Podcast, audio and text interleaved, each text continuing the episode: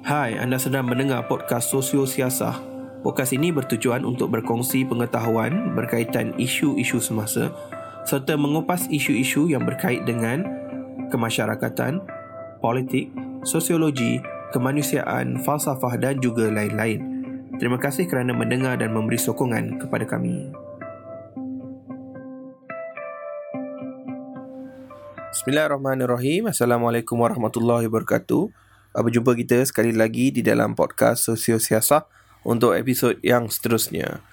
Baiklah, untuk episod pada hari ini kita akan membincangkan tentang beberapa perkara yang uh, saya rasakan menarik untuk dibincangkan daripada pelbagai perspektif yang berbeza.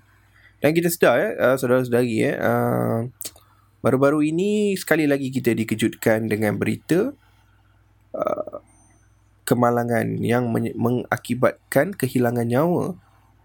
Uh, dalam kes ni, seorang jururawat telah meninggal dunia dan disyaki uh, penyebab kemalangan tersebut berada dalam keadaan mabuk ataupun di bawah pengaruh alkohol, driving under influence. Eh. Jadi sebenarnya isu tentang kemalangan maut ini yang melibatkan alkohol ini bukanlah satu isu yang baru. Saya rasa dalam tahun ini dan tahun lepas kita dengar ada banyak kes Uh, yang melibatkan pemandu yang mabuk menyebabkan kematian. Malah kalau kita tengok fakta ya, saya jumpa satu fakta, uh, walaupun ini dilaporkan pada tahun dua ribu lima belas, uh, berdasarkan statistik ya, yang dinyatakan oleh ketika itu Menteri Dalam Negeri Datuk Seri Doktor Ahmad Zahid Hamidi, di antara tahun dua ribu sepuluh ke April dua ribu lima belas direkodkan terdapat seribu tiga puluh lima kemalangan yang disebabkan pemanduan di bawah pengaruh alkohol, yang mana daripada seribu tiga puluh lima tu enam ratus lapan belas melibatkan kematian. Jadi dalam tempoh lima tahun tu, setahun sekitar sekurang-kurangnya dalam dua ratus lebih kes ha, kemalangan yang melibatkan pengaruh alkohol. Dan daripada dua ratus lebih kes tu, Uh, sekitar mungkin dalam uh, dalam hampir dua ratus eh, tak, tak, kalau tak salah saya, ataupun seratus lebih uh, melibatkan kematian. Jadi anda boleh bayangkan dalam setahun kita ada dalam tiga ratus enam puluh lima hari, uh, dua ratus hari daripadanya akan ada kemalangan. Jadi boleh katakan hampir setiap selang sehari akan berlaku kemalangan disebabkan pemanduan di bawah pengaruh alkohol, dan selang daripada dua kemalangan itu akan berlaku kematian. Jadi ini bukanlah uh, satu perkara yang saya rasakan perkara yang ringan, uh, dan ia telah menyebabkan berlaku banyak apa yang kita panggil sebagai knee jerk reaction. Kalau kita tengok di dalam media sosial kan, orang share cerita berkenaan dengan uh, kemalangan yang diakibatkan pemandu di bawah pengaruh alkohol, dan kemudian masyarakat akan marah. Masyarakat akan luahkan rasa tidak puas hati mereka, terutama sekali di, di dalam kalangan masyarakat Melayu yang beragama Islam, kerana uh, agama menghalang ataupun uh, menegah uh, penggunaan alkohol sebagai uh, bahan minuman dalam kalangan masyarakat Melayu. Uh, justru uh, knee jerk reaction ini uh, dia seolah-olah macam tak ada satu kesinambungan tau. Dia macam kalau hari ni akan berlaku knee jerk reaction, kemudian esok, lusa, minggu depan ada cerita lain, selesai masalah ini. Ha, tak ada lagi. Kemudian berlaku lagi kemalangan, ha, barulah orang akan ada lagi knee jerk reaction. Jadi uh, hari ini di dalam Sosio Siasah kita akan cuba untuk tengok uh, adakah uh, beberapa persoalan yang melibatkan pemanduan di bawah pengaruh alkohol, termasuk penggunaan alkohol, termasuk tabiat Uh, minum beri, minuman beralkohol di Malaysia ini uh, di dalam uh, satu keadaan yang kritikal. Uh, jadi kita akan cuba untuk jawab persoalan yang pertama, uh, bagaimanakah status kan, berkaitan dengan uh, penggunaan minuman beralkohol dalam kalangan masyarakat Malaysia, dan apakah faktor-faktor penyebab, determinants. Dan kemudian kita akan tengok uh, adakah sebenarnya Uh, undang-undang di Malaysia ini undang-undang yang tidak ketat, uh, yang seolah-olah membenarkan lagi penggunaan ataupun tidak menyekat uh, penggunaan uh, minuman beralkohol ini, dan juga seterusnya menyebabkan berlakunya masalah seperti kemalangan jalan raya yang menyebabkan kematian. Kita juga akan cuba untuk bandingkan dengan beberapa negara jiran. Kita tengok undang-undang kita adakah sama ataupun tidak. Jadi di akhirnya kita akan cuba untuk buat satu kesimpulan kan, ataupun the way forward untuk kita lihat benda ini. Uh, adakah masalah ini disebabkan oleh uh, kesalahan ataupun kesilapan satu pihak, seperti contohnya kerajaan yang tidak serius, ataupun sebenarnya ia adalah isu yang lebih rumit dan lebih sukar untuk kita uh, rungkaikan bersama. Okey, pertama eh uh, kalau kita tengok eh, satu kajian yang telah dilakukan oleh uh, para penyelidik ini, kalau kita tengok yang dilakukan oleh uh, Sangita, Lee, Loy, Amanda, Pascal, Daniel, iaitu beberapa orang penyelidik daripada Universiti Monash Malaysia dan juga Perdana Universiti Royal College of Surgeon.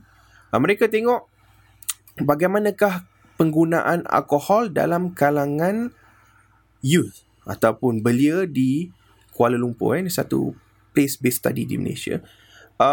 Apa yang mereka lakukan di sini, mereka bagi survey and then mereka tengok macam mana dapatan daripada survey tersebut dan apakah faktor-faktor yang uh, memberikan kesan ataupun yang menampakkan satu uh, perbezaan yang signifikan yang akhirnya kita boleh gunakan sebagai panduan. Dan berdasarkan kajian mereka ini, eh, kita tengok uh, mereka beri survey form kepada tiga ratus dua puluh enam uh, uh, respondents dan kita tengok daripada tiga ratus dua puluh enam ni dua puluh peratus sahaja yang uh, tidak tidak pernah ataupun uh, maafkan saya, lima puluh peratus daripada mereka ini merupakan bukan seorang peminum. Tetapi angka yang lebih besar iaitu sekitar uh, dalam sekitar dua puluh peratus juga merupakan seorang peminum yang tegar. Ha, jadi kita boleh nampak di sini walaupun dalam kalangan belia, mereka yang di bawah umur tiga puluh lima tahun berdasarkan survey ini merupakan seorang peminum yang tegar ataupun digelar di sini binge drinker. Dalam erti kata lain, mereka mengambil dalam tempoh tiga puluh hari sebelum kajian ini dilakukan meminum uh, sekitar enam atau lebih minuman beralkohol. Tapi yang lebih menarik eh, di sini eh, uh, dalam kalangan ini saya sangkakan bahawa tidak akan ada masyarakat Melayu yang terlibat di dalam uh, penggunaan minuman beralkohol. Tetapi ini adalah satu tanggapan yang salah kalau kita tengok di sini. Dalam kalangan masyarakat Melayu, hampir dua puluh peratus eh, daripada responden yang berbangsa Melayu terlibat dalam penggunaan minuman beralkohol. Dan eh, kalau kita tengok kat sini, dia punya jumlah responden dia, nanti kalau anda boleh lihat sendiri artikel ini berdasarkan link yang akan saya kongsikan di dalam description. Daripada seratus tiga orang Melayu responden tersebut, lapan puluh lapan merupakan uh, mereka yang tidak pernah minum minuman beralkohol.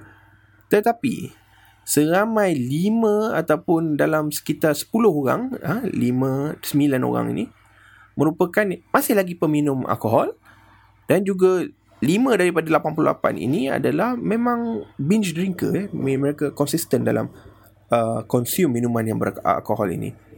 Uh, jadi uh, ia memberi satu perspektif yang berbeza. Kita sangkakan bahawa masyarakat kita ni, terutama masyarakat Melayu ni, uh, tidak akan consume minuman yang beralkohol disebabkan oleh larangan agama. Tetapi hakikatnya ia berbeza. Ada terdapat golongan yang masih lagi consume. Uh, cumanya di sini uh, apa yang diutarakan oleh mereka dan apa yang lebih menarik, kita selalu sangka bahawa uh, terdapat satu apa stigma masyarakat bahawa mereka yang konsum minuman beralkohol ini datang daripada kelompok yang kurang pelajaran, ya, tidak mempunyai kesedaran kendiri. Uh, kerana alkohol ini adalah satu substans yang boleh untuk memudaratkan diri. Jadi apabila mereka ini tidak ada pelajaran, terdapat satu assumption bahawa kemudiannya dia akan mengambil benda yang jalan mudah lah. Contohnya stres, jalan mudahnya minum minuman beralkohol, lari daripada stres, uh, dan satu bentuk penyelesaian yang mudah seperti yang saya katakan tadi. Tetapi tidak. Eh. Kalau kita tengok di sini, kebanyakannya ataupun hampir sebilangan besar daripada uh, responden yang terlibat sebagai binge drinker, kita ambil di sini, uh, responden ada uh, dapatan kajian ini menunjukkan enam puluh lima daripada dua ratus enam puluh satu adalah uh, binge drinker. Hampir lebih tujuh puluh peratus ataupun sekitar lima puluh orang ke atas uh, mempunyai uh, pelajaran ataupun mempunyai kelayakan akademik lebih daripada sekadar diploma. dua puluh daripada enam puluh lima orang ini mempunyai ijazah sarjana ataupun sehingga uh, kedoktoran dan ke atas, uh, I mean, kelayakan tertiary. Uh, ini menunjukkan bahawa status kelayakan akademik uh, tidak bermakna mereka ini akan lebih prihatin tentang keadaan diri sendiri. Eh. Mereka tetap akan melakukan apa yang kita panggilkan sebagai sinful act ni, eh, consume alkohol ni, uh, walaupun mereka tahu ia mendatangkan mudarat kepada diri mereka. Dan lebih menarik sekali, kan, kajian oleh uh, para penyelidik Monash ini turut disokong oleh satu lagi kajian yang saya suka untuk highlightkan di sini. Uh, kajian ini dilakukan oleh dua orang uh, penyelidik, Yong Kang Cheah dan juga Rajah Rasiah. Ya, kajiannya bertajuk Analysis of the Determinants of Alcohol Consumption Among Adult Males in Malaysia. Okey, dilakukan oleh dua orang penyelidik uh, dari Universiti Utara Malaysia dan juga uh, Universiti Malaya ni. Uh, mereka menggunakan data yang dikeluarkan oleh uh, National Health and Morbidity Survey. Satu survey yang dilakukan oleh Kementerian Kesihatan untuk mengetahui keadaan status kesihatan masyarakat Malaysia. Jadi daripada kajian ini, eh, kajian ini melibatkan uh, responden di seluruh Malaysia, di mana jumlah responden yang terlibat adalah seramai tiga belas ribu tujuh ratus lima puluh enam orang. Dan daripada kajian ini, yang juga saya akan sertakan uh, link kepada kajian ini di dalam deskripsi, Cheah dan Rasiah ini mendapati bahawa, kan, dapatan ini yang menarik untuk saya kongsikan kerana ia akan seolah komplimen daripada kajian yang sebelum ini. Uh, mereka menunjukkan bahawa uh, determinants uh, kepada uh, masalah penggunaan alkohol ini, pertamanya adalah adalah berbentuk seorang uh, sama ada mereka ini seorang perokok ataupun tidak. Okey, ia menunjukkan bahawa apabila anda merokok, chances untuk anda terlibat dalam uh, penggunaan alkohol ini ataupun penyalahgunaan, uh, penyalahgunaan alkohol ini akan lebih tinggi. Dan ia juga lebih tinggi dalam kalangan mereka yang mempunyai pendapatan. Eh? Nampak sangat ia, ia uh, dapatan daripada dua kajian ini yang melibatkan um, kajian yang berbentuk quantitative survey, eh, melibatkan sejumlah orang yang mewakili uh, strata masyarakat. Kita selalu anggap, eh, ada stigma, saya rasa saya sendiri pun pernah ada stigma tersebut, bahawa orang yang konsum alkohol ini adalah orang yang tidak, yang terlibat ya, terlibat dalam penyalahgunaan alkohol ini adalah orang yang uh, kurang berpelajaran, yang tidak mempunyai pendapatan. Tetapi kajian ini menunjukkan bahawa mereka yang mempunyai pendapatan, bekerja swasta, well educated, eh saya petik di sini, eh well educated seperti yang dikatakan oleh Cheah dan Rasiah ini, merupakan individu yang mempunyai masalah di dalam penggunaan ataupun penyalahgunaan alkohol ini. Uh, terdapat selain itu juga, antara determinan yang ditentukan signifikan di dalam kajian ini adalah seperti contohnya golongan yang lebih muda. Golongan yang lebih muda mempunyai tendensi yang lebih tinggi untuk terlibat dalam penyalahgunaan alkohol. Golongan yang mempunyai pendapatan yang tinggi, seperti yang saya katakan tadi, etnik Cina, ya, uh, ini adalah kajian saintifik berdasarkan scientific inquiry seperti yang kita bincangkan dalam episod yang sebelum ini. Didapati dengan jelas sekali bahawa etnik Cina terlibat secara signifikan dalam penggunaan alkohol ini. Golongan yang well educated, golongan yang duduk di bandar, pekerja sektor swasta dan juga perokok. Jadi daripada dua dapatan ini, kita dapat membuat satu bayangan eh, tentang bagaimanakah status uh, penggunaan alkohol di dalam kalangan masyarakat Malaysia. Uh, dapat ditentukan bahawa stigma-stigma asal kita seperti contohnya uh, pengguna alkohol ini datang daripada kumpulan yang pendapatan rendah, datang daripada mereka yang tidak bekerja, datang daripada uh, yang tidak berpelajaran. Uh, ini hanyalah stigma. Tetapi ia tidak bermakna mereka ini tidak consume alkohol. Mereka turut consume, cuma secara majoriti dan dibuktikan secara statistik yang lebih signifikan, seperti mana yang saya katakan tadi, uh, kumpulan-kumpulannya adalah kumpulan yang berpelajaran, kumpulan yang mempunyai pendapatan tinggi, dan juga mereka yang uh, lebih muda. Uh, jadi ini uh, memberi sedikit sebanyak gambaran tentang bagaimanakah culture penggunaan alkohol di dalam masyarakat kita. Jadi kalau kita dah tahu eh, macam mana masyarakat kita ni uh, consume alkohol, kita nak tahu pula apakah sebenarnya uh, peranan kerajaan. Dan kita kita selalu anggap, kita selalu tengok dalam media sosial, uh, mereka katakan bahawa kerajaan ini tidak berperanan, uh, hukumannya terlalu rendah, mereka ini tidak takut. Tetapi kalau kita tengok sebenarnya, apakah antara legal ataupun regulation yang ditetapkan oleh kerajaan untuk mengatasi masalah ini, uh, dapat dilihat di sini bahawa uh, undang-undang yang dikenakan adalah undang-undang yang agak ketat. Sebagai contohnya di sini, uh, dikatakan di dalam uh, laman web aslegal, aslegal.my ini, uh, bahawa ditunjukkan bahawa Uh, pihak berkuasa ataupun polis boleh untuk menahan seseorang individu walaupun individu tersebut tidak memandu kenderaan lagi. Uh, kalau disyaki individu tersebut terlibat ataupun uh, mempunyai uh, keadaan yang di bawah pengaruh alkohol. Dan mereka yang di bawah pengaruh alkohol ini, berdasarkan Seksyen empat puluh tiga dan Seksyen empat puluh empat Akta Pengangkutan Jalan, uh, boleh dikenakan denda sehingga sepuluh ribu ringgit dan penjara sehingga dua belas tahun. Manakala uh, seksyen uh, kalau kita tengok di sini, di bawah seksyen empat puluh empat yang sama, uh, seksyen tersebut mengatakan bahawa kalau tertuduh didapati sememangnya memandu dalam keadaan yang mabuk dan juga mempunyai kandungan alkohol yang tinggi, di, jika disabitkan kesalahan di bawah Seksyen empat puluh empat, uh, tertuduh dikehendaki membayar denda tidak kurang daripada lapan ribu ringgit sehingga dua puluh ribu ringgit ataupun dikenakan hukuman penjara sehingga tiga tahun. Jadi uh, penyalahgunaan alkohol ini mempunyai satu uh, keadaan ataupun uh, di bawah undang-undang negara kita, uh, ia memandang serius tentang penyalahgunaan alkohol ini, terutama daripada sudut aspek penyalahgunaan alkohol dan juga pemanduan di bawah pengaruh alkohol.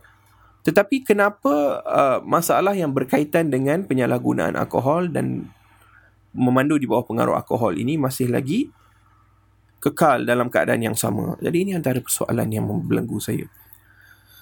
Kemungkinan besar, uh, mungkin kita perlu lakukan lebih banyak pemerhatian tentang perkara ini. Uh, ia berkaitan dengan didikan. Eh.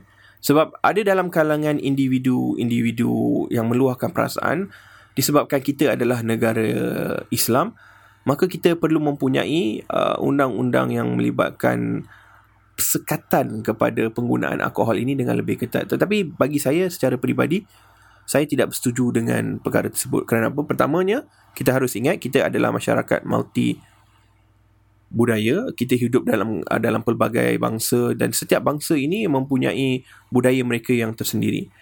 Jadi kita tidak boleh menghalang mereka kalau mereka hendak consume uh, minuman beralkohol. Cuma ia perlu dilakukan dengan uh, lebih berdisiplin dan uh, mempunyai tanggungjawab. Kerana apa ya? Cuba kita lihat. Kalau kita cuba untuk uh, kekang penjualan minuman beralkohol, ia akan menyebabkan berlaku lagi masalah yang lain. Seperti contohnya penjualan alkohol secara haram. Ini bukan perkara yang mudah. Kalau kita tengok di Amerika Syarikat sebagai contohnya, masalah penjualan, penjualan alkohol secara haram ini uh, dilihat sangat jelas sewaktu Prohibition Period. Uh, Prohibition Period ni maksudnya dalam sekitar sembilan belas dua puluh hingga sembilan belas tiga puluh tiga, Uh, Amerika Syarikat telah memperkenalkan apa yang dipanggil sebagai Volstead Act, uh, di bawah pindaan ke lapan belas, Di mana di bawah pindaan ke lapan belas ini, penjualan minuman beralkohol ataupun arak tidak dibenarkan di seluruh negeri di Amerika Syarikat. Jadi anda boleh bayangkan, di sekitar tahun tersebut, uh, mungkin sekarang Amerika Syarikat ada dalam tiga ratus tiga puluh juta, mungkin dalam uh, seratus tahun dahulu dia ada dalam sekitar uh, dua ratus juta masyarakat tidak dibenarkan untuk konsum alkohol, sedangkan perbuatan tersebut adalah perbuatan yang lazim. Sewaktu zaman Amerika Syarikat mengorak langkah daripada negara, uh, I mean, daripada permulaan uh, revolusi industri di Amerika Syarikat sehinggalah tertubuhnya uh, masyarakat yang lebih moden di sana. Jadi mereka biasa dengan penggunaan minuman beralkohol dan tiba pada tahun sembilan belas dua puluh tersebut ia diharamkan. Jadi pengharaman ini menyebabkan berlaku knee-jerk reaction dalam kalangan masyarakat. Mula uh, timbul ataupun mula membangunnya uh, kedai-kedai yang menjual arak secara haram. Mula timbulnya budaya untuk minum arak secara sembunyi. Mula timbulnya pusat-pusat yang memproses arak, antara arak yang popular yang mereka gelarkan sebagai moonshine uh, di sana. Jadi situasi yang sama mungkin juga berlaku di Malaysia. Walaupun dengan adanya penjualan arak yang dibenarkan oleh undang-undang, masih tetap ada arak-arak yang haram yang diproses tanpa mendapat kebenaran daripada kerajaan. Kita tengok uh, ada beberapa kes kalau kita prihatin dalam isu uh, berkaitan dengan arak ini. Uh, dilaporkan bahawa ada penduduk ataupun warga negara ataupun bukan, bukan warga negara Malaysia yang keracunan alkohol disebabkan meminum arak yang diproses secara haram. Jadi ini antara kesan yang akan berlaku jika kita menggunakan undang-undang secara terlalu autokratik. Tetapi dalam konteks yang sama, kita hendak mendisiplinkan masyarakat kerana kita tidak mahu lagi dengar kes-kes yang berkaitan dengan penyalahgunaan alkohol ini menyebabkan kematian. Jadi cuba bayangkan dalam setahun, dua hari sekali berlaku kemalangan dan dalam dua kemalangan seorang meninggal. Ia satu benda yang serius dan kita tak nak benda ni berlaku. Jadi kita perlukan uh, jika perlu pindaan kepada undang-undang bukan untuk memperketatkan tetapi untuk mendidik.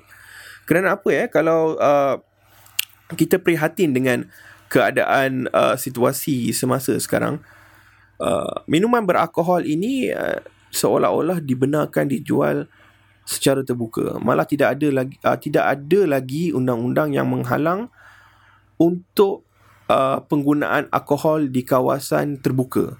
Sedangkan di negara-negara jiran eh, seperti contohnya Singapura sudah ada undang-undang berkenaan. Eh, kita tengok eh, di Singapura. Eh. Uh, pada tahun dua ribu lima belas mereka telah memperkenalkan satu akta baru yang dipanggil sebagai Liquor Control Supply and Consumption Act, di mana ia telah dibentangkan di parlimen di sana. Di bawah akta tersebut, minum minuman beralkohol adalah tidak dibenarkan eh ayat dia being banned daripada public places, daripada tempat awam, daripada sekitar sepuluh tiga puluh malam sehingga tujuh pagi. Malah kedai-kedai runcit ha, seperti contohnya macam kita di sini, uh, Spikmat ke seven eleven ataupun kedai-kedai runcit yang lokal yang lain, minimart dan sebagainya, juga tidak dibenarkan menjual minuman beralkohol. Kedai-kedai minimart sebagainya ini tidak dibenarkan untuk menjual minuman beralkohol daripada sepuluh tiga puluh malam sehingga tujuh pagi. Dan di kawasan-kawasan tertentu, ya, kawasan-kawasan yang lebih kritikal pada pendapat uh, pihak berkuasa di sana, seperti contohnya diceritakan di sini, di Geylang dan Little India, minuman ataupun uh, pengguna tidak boleh untuk konsum minuman beralkohol uh, daripada hari Sabtu bermula pada pukul tujuh pagi pada hari Sabtu sehingga tujuh pagi hari Isnin. Maknanya di sekitar weekend tu ataupun hujung minggu itu tidak dibenarkan langsung untuk uh, mengambil ataupun untuk konsum di minuman uh, minuman beralkohol di kawasan public places, termasuk juga hari-hari uh, cuti umum di sana. Dan public places ni uh, seperti di sana adalah macam contohnya public places di sinilah. Maknanya uh, kawasan-kawasan seperti taman, uh, pantai ataupun kedai uh, makanan terbuka, uh, kawasan kerajaan dan sebagainya. Jadi tidak bermaksud orang-orang di Singapura tidak boleh konsum minuman beralkohol di restoran mereka masih lagi boleh melakukan perkara yang sama, namun tidak dibenarkan untuk melakukannya di kawasan yang terbuka. Di sini, kita masih lagi tidak ada peraturan seperti ber, uh, yang yang disebutkan. Uh, di mana kalau kita ada contohnya kedai dua puluh empat jam ataupun kedai minimart, uh, mereka masih lagi terus dibenarkan untuk menjual minuman beralkohol walaupun selepas pukul sebelas malam, dua belas malam sehinggalah ke awal pagi. Ini sedikit sebanyak akan menyumbang kepada permasalahan, terutamanya seperti yang kita bincangkan dari awal lagi, uh, masalah tentang penyalahgunaan alkohol, memandu di bawah pengaruh alkohol juga mungkin akan menyebabkan public disturbance, ya, sebab di bawah pengaruh alkohol ini akan berlaku lagi pelbagai jenis masalah-masalah yang akhirnya akan mengganggu ketenteraman masyarakat.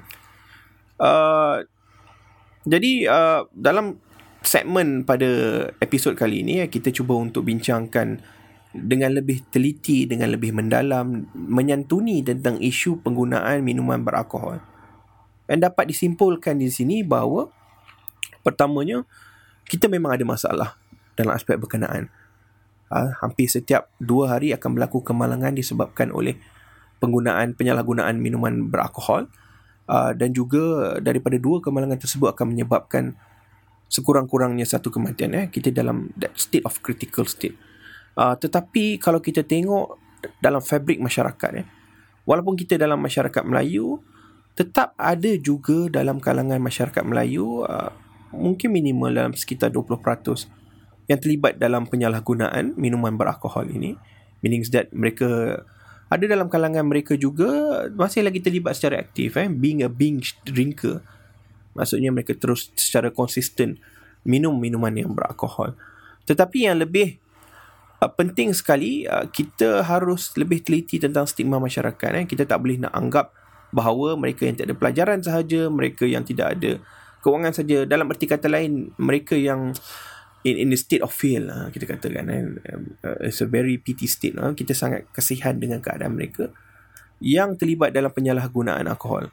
Sedangkan mereka yang kaya, mereka yang mempunyai pelajaran yang tinggi, mereka yang mempunyai pendapatan yang tetap, mereka yang bekerja, antara kelompok yang paling signifikan eh, terlibat di dalam penyalahgunaan minuman beralkohol ini. Jadi ini antara situasi dalam uh, sosio masyarakat kita yang kita boleh untuk tambah baik. Eh, kita tak boleh ada stigma ni lagi.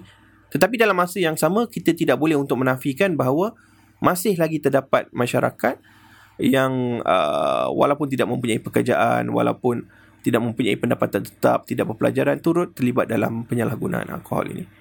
Dalam erti kata lain, semua orang boleh terlibat. eh? Tidak ada satu uh, kaum uh, spesifik yang tertentu, walaupun kajian menunjukkan bahawa penggunaannya sangat prevalent dalam kalangan masyarakat Cina dan juga uh, masyarakat yang lebih muda. Uh, kemudian kita nak tengok juga, adakah kita perlukan satu undang-undang yang lebih terlalu autokratik, eh, yang mencengkam masyarakat kita sehinggakan uh, tidak ada lagi ruang untuk mereka bergerak dalam isu penggunaan minuman beralkohol ini. Eh, saya, saya sendiri secara peribadi merasakan bahawa tidak boleh, kerana kita perlu menghormati uh, budaya masyarakat, dan juga yang lebih penting, apabila kita lakukan tindakan yang terlalu autokratik, responsnya adalah lebih buruk.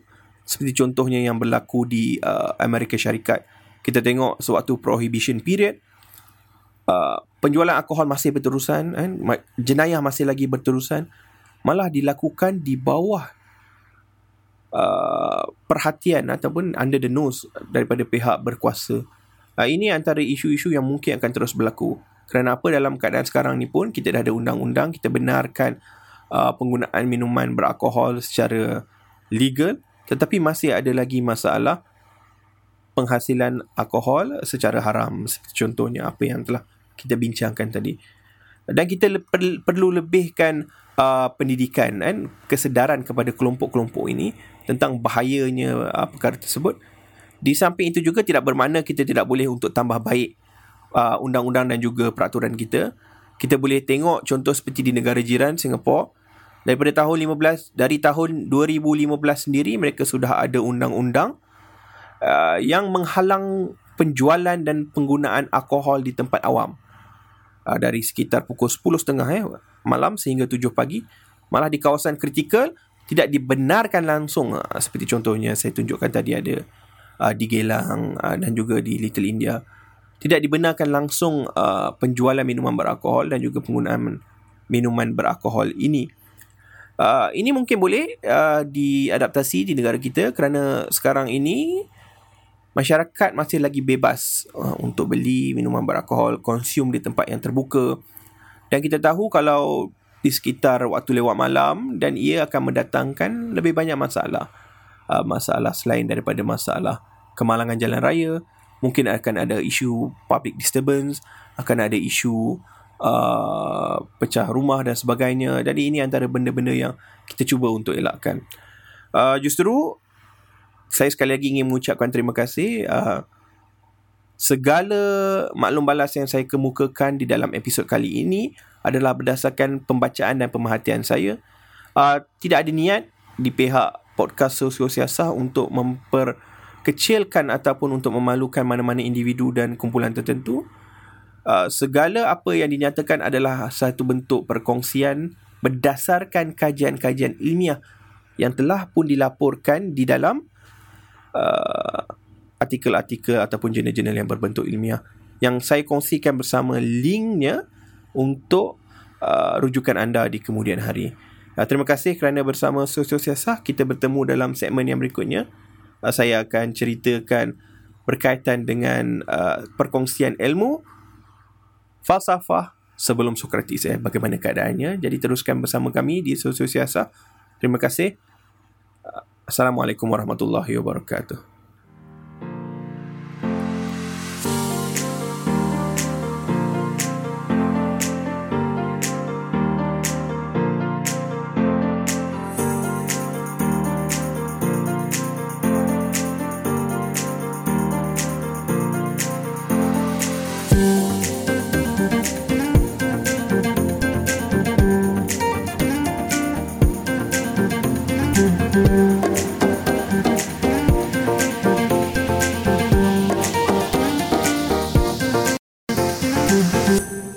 Hai, bertemu kita sekali lagi di dalam podcast Sosio Siasah, eh, podcast yang berkongsi ilmu berkaitan dengan isu-isu semasa, uh, berkaitan dengan kemasyarakatan, kemanusiaan, komunikasi, politik dan falsafah serta perkara-perkara yang sekaitan dengannya. Baiklah, jika dalam segmen yang pertama tadi kita telah membincangkan isu yang berkait dengan penyalahgunaan alkohol, dalam segmen yang berikutnya ini iaitu segmen perkongsian ilmu, uh, saya ingin membincangkan satu topik yang menarik. Jika dalam episod yang sebelum ini, kita telah uh, bincangkan tentang beberapa istilah asas. Uh, jika anda ingin baca ilmu yang berkaitan dengan uh, falsafah, iaitu seperti epistemologi, ontologi, semantik uh, dan lain-lain. Hari ini, eh, saya nak bincangkan pula satu topik yang kita namakan sebagai falsafah pre-sokratik. Apa yang dinamakan sebagai falsafah pre-sokratik. Dan menarik eh, sebab kalau dalam uh, kita baca berita baru-baru ini, dijumpai artifak di negara ini yang dikatakan berusia tujuh belas ribu tahun lamanya. Satu tempoh yang agak panjang. Eh. Jadi ini membawa kepada perbahasan uh, bilakah uh, manusia itu mula wujud dan bilakah Uh, tarikh-tarikh penting dalam tempoh kewujudan manusia. Antara yang penting adalah bilakah falsafah mula untuk diperbahaskan di dalam tamadun manusia. Jadi kita kena tengok dalam sejarah tamadun manusia. Sekarang kita berada pada tahun dua ribu dua puluh. Mana kata kita namakan dua ribu dua puluh common era lah kan. Mana kata selepas Masihi itu kita telah berada selama dua ribu dua puluh tahun. Sebelum Masihi pula adalah period ataupun waktu yang yang yang kita nyatakan dan juga penting dalam uh, peradaban manusia. Sebagai contoh kita tengok eh uh, tamadun, ketamadunan mula untuk timbul kalau kita semak kembali buku-buku sejarah. Sejak maafkan saya uh, tiga ribu lima ratus tahun sebelum Masihi. Jadi jarak antara kita sekarang sehingga ke tarikh pertama ketamadunan dijumpai uh, iaitu tamadun seperti tamadun Sumeria, Mesopotamia dan sebagainya, sekitar lima ribu tahun lamanya. Jadi anda bayangkan tujuh belas ribu tahun tu. Jadi tempoh yang agak panjang. Uh, sehingga kan saya sendiri uh, apabila membaca tentang uh, sejarah ilmu falsafah dan juga sejak bila doktrin-doktrin tertentu, epistemologi-epistemologi tertentu ini mula muncul, uh, Sokrates, okay, kita ambil sebagai titik asas kepada perbincangan kerana kebanyakan karya-karya Sokrates ini direkodkan semula oleh anak muridnya seperti Plato dan kemudiannya kepada Aristotle, dan akhirnya kemudian direkodkan oleh tamadun lain seperti tamadun Rom, uh, tamadun Islam, sehinggalah boleh kita jumpai sehingga hari ini. Disebabkan itu, Sokrates adalah titik utama apabila kita hendak membincangkan tentang bila falsafah mula untuk menjejakkan kakinya di dalam sejarah ketamadunan manusia. Sokrates lahir ke empat ratus tahun sebelum Masehi. Jadi sebelum Sokrates itu, period sebelum Sokrates, maknanya kita tahu tadi, tamadun mula muncul tiga ribu lima ratus tahun sebelum, hinggalah ke sekitar empat ratus tahun sebelum Masehi. Jadi dalam period tersebut, bagaimana falsafah berlaku? Apakah perbincangan falsafah di waktu tersebut?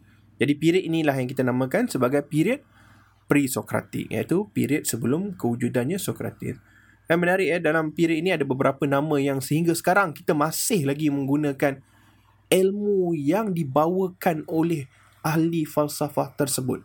Kita akan tengok kemudian.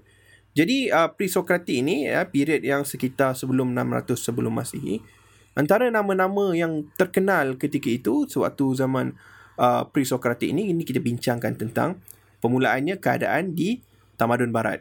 Ya, Tamadun Barat ketika itu uh, kawasan yang dinamakan sebagai Ionia. Ya, jadi Ionia ni kalau tak salah saya, uh, ia adalah Ionian ya, I, I, I, bandar Ionian. Jadi bandar Ionian ni adalah satu kawasan yang lebih besar, bukan Greek semata-mata, sehingga kan dikatakan ia sampai ke kawasan Anatolia.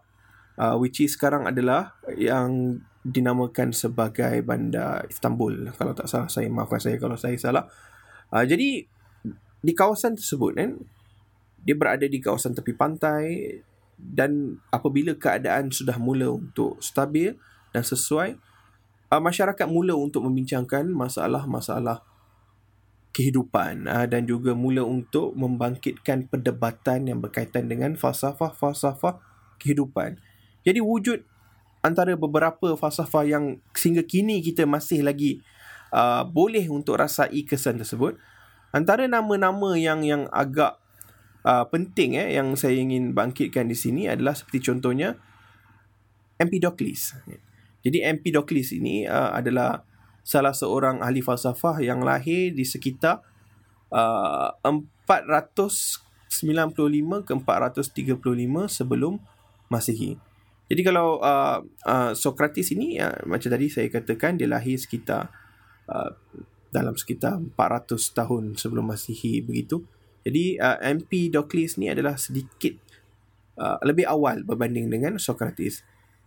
Empedocles memperkenalkan apa yang dikatakan sebagai uh, falsafah empat elemen, iaitu elemen tanah, air, udara dan juga api. Ini elemen yang biasa kita tengok, dan malah kalau kita tengok dalam animasi-animasi, dalam cerita-cerita hikayat, ada disebut elemen ini.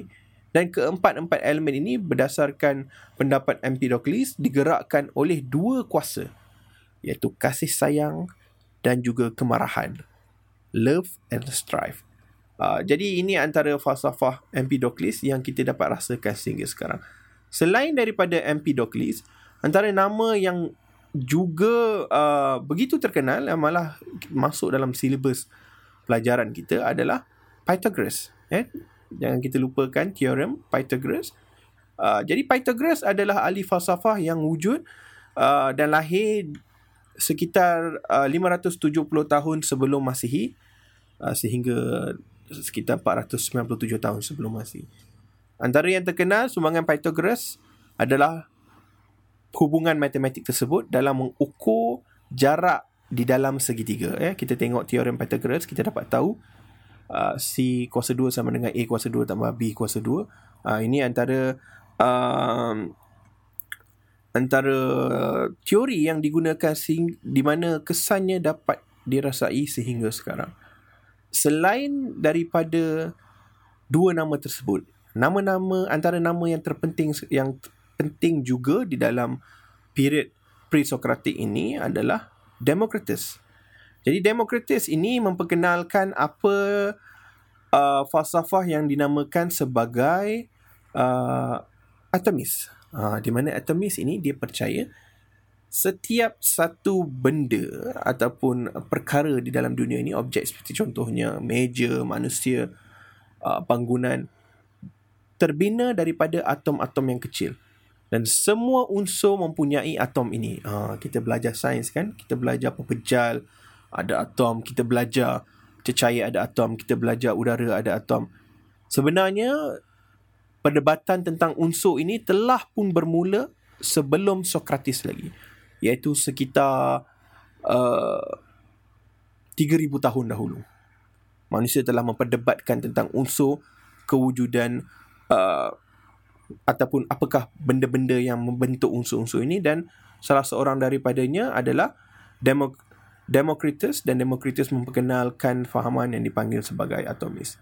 Jadi ini antara tiga orang ahli falsafah pre-Sokrates yang berada di barat, yang mana uh, teori dan juga uh, perdebatan falsafah mereka berterusan sehinggalah sekarang. Dan ada daripada sumbangan mereka ini berguna pakai sehinggalah ketika ini. Selain dari yang berada di barat, eh, kita sering kali mendengar tentang apa yang berada di barat. Kita jangan lupa juga bahawa sewaktu zaman pre-Sokrates ini, tamadun-tamadun di timur, tamadun-tamadun di kawasan uh, sekitar Parsi se- uh, seperti contohnya, uh, juga telah mempunyai kemajuan daripada aspek perbincangan tentang falsafah ini. Termasuk juga tamadun uh, Hindu. Seperti contohnya kalau kita tengok sewaktu pre-Sokrates ini, uh, telah wujudnya beberapa ahli falsafah timur yang penting. Seperti, seperti contohnya Confucius, Laozi, dan juga Sun Tzu. Eh, Sun Tzu ni even lahir sebelum Sokrates. Jadi ketiga-tiga mereka ini telah menghasilkan uh, sumbangan yang besar kepada tamadun. Terutama kalau kita tengok uh, uh, Laozi. Uh, si Laozi ini uh, sebagai pencetus kepada uh, agama dan juga doktrin. Eh. Jadi sebab gabungan eh, agama dan juga doktrin Taoism. Uh, Confucius juga, Confucianism adalah dua antara Uh, doktrin dan juga pegangan, boleh dikatakan juga agama, uh, yang sehingga sekarang masih lagi berkekalan. Uh, ini juga termasuk dengan dua agama antara yang tertua, seperti contohnya Siddhartha Gautama Buddha juga lahir sekitar uh, lima ratus, ada beberapa pendapat eh, lima ratus ke empat ratus tahun sebelum Masih, iaitu satu period sebelum kelahiran Sokrates. And kita, sebelum juga kelahiran uh, dalam konteks uh, perbincangan uh, keilmuan barat, Jesus lah kan, sebagai Jesus adalah permulaan kepada uh, Judeo-Kristianism punya uh, pergerakan, kemudian kelahiran uh, Nabi Muhammad sallallahu alaihi wasallam sekitar uh, lima ratus tahun selepas Masihi, iaitu Common Era sekarang. Jadi sebelum itu, seribu tahun sebelum itu telah lahir uh, ahli-ahli falsafah seperti Gautama Buddha ini. Malah uh, Hinduism juga lahir di uh, period berkenaan. Dan kumpulan-kumpulan ini akhirnya perbincangan mereka ini kebanyakannya iaitu berasaskan naturalism. Kalau kita tengok contohnya tadi uh, seperti uh, Democritus, uh, bagaimana mereka cuba untuk membahaskan perihal uh, keadaan alam semula jadi, apakah puncanya, uh, berasaskan keadaan naturalism. Uh, ini adalah perkara yang mustahak kerana ketika itu ahli-ahli falsafah kebiasaannya mencerap dan juga menganalisis berdasarkan pandangan mereka terhadap keadaan setempat. Dan kalau kita dapat, ini adalah uh, antara bukti-bukti yang kita peroleh disebabkan ada bukti empirikal mereka. Maksudnya ada tulisan mereka yang dirakamkan dan boleh untuk disemak sehingga kini. Kita tak tahu eh, antara period sebelum pre-Sokratik sebagai contoh, eh, antara sekitar sebelum enam ratus tahun sebelum Masihi sehingga ke tiga ribu lima ratus sebelum Masihi, kewujudan tamadun seperti tamadun Mesir, uh, Mesopotamia, Sumeria, sebagainya. Siapa dalam kalangan mereka ini uh, yang yang membincangkan tentang perihal falsafah. Semestinya ada, tetapi dapatan itu masih lagi uh, masih lagi minimal. eh, kita tak dapat nak nak akses hingga sekarang. Kalau ada pun uh, kita boleh semak, uh, antaranya adalah seperti uh, fahaman Zoroaster. eh.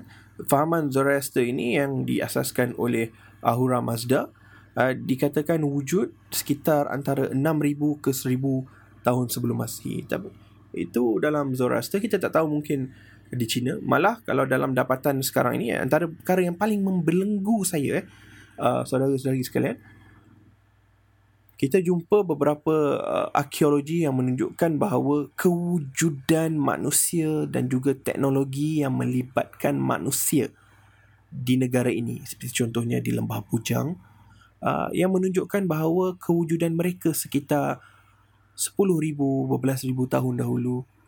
Cumanya, uh, saya masih lagi, uh, mungkin pembacaan saya masih lagi kurang. Tapi kalau ada, anda mungkin boleh untuk kongsikan bersama saya dengan menghantar email uh, di kami di uh, sosio siasah at gmail dot com. Uh, saya sertakan link di, di deskripsi. Uh, falsafah ketamadunan Melayu. Eh.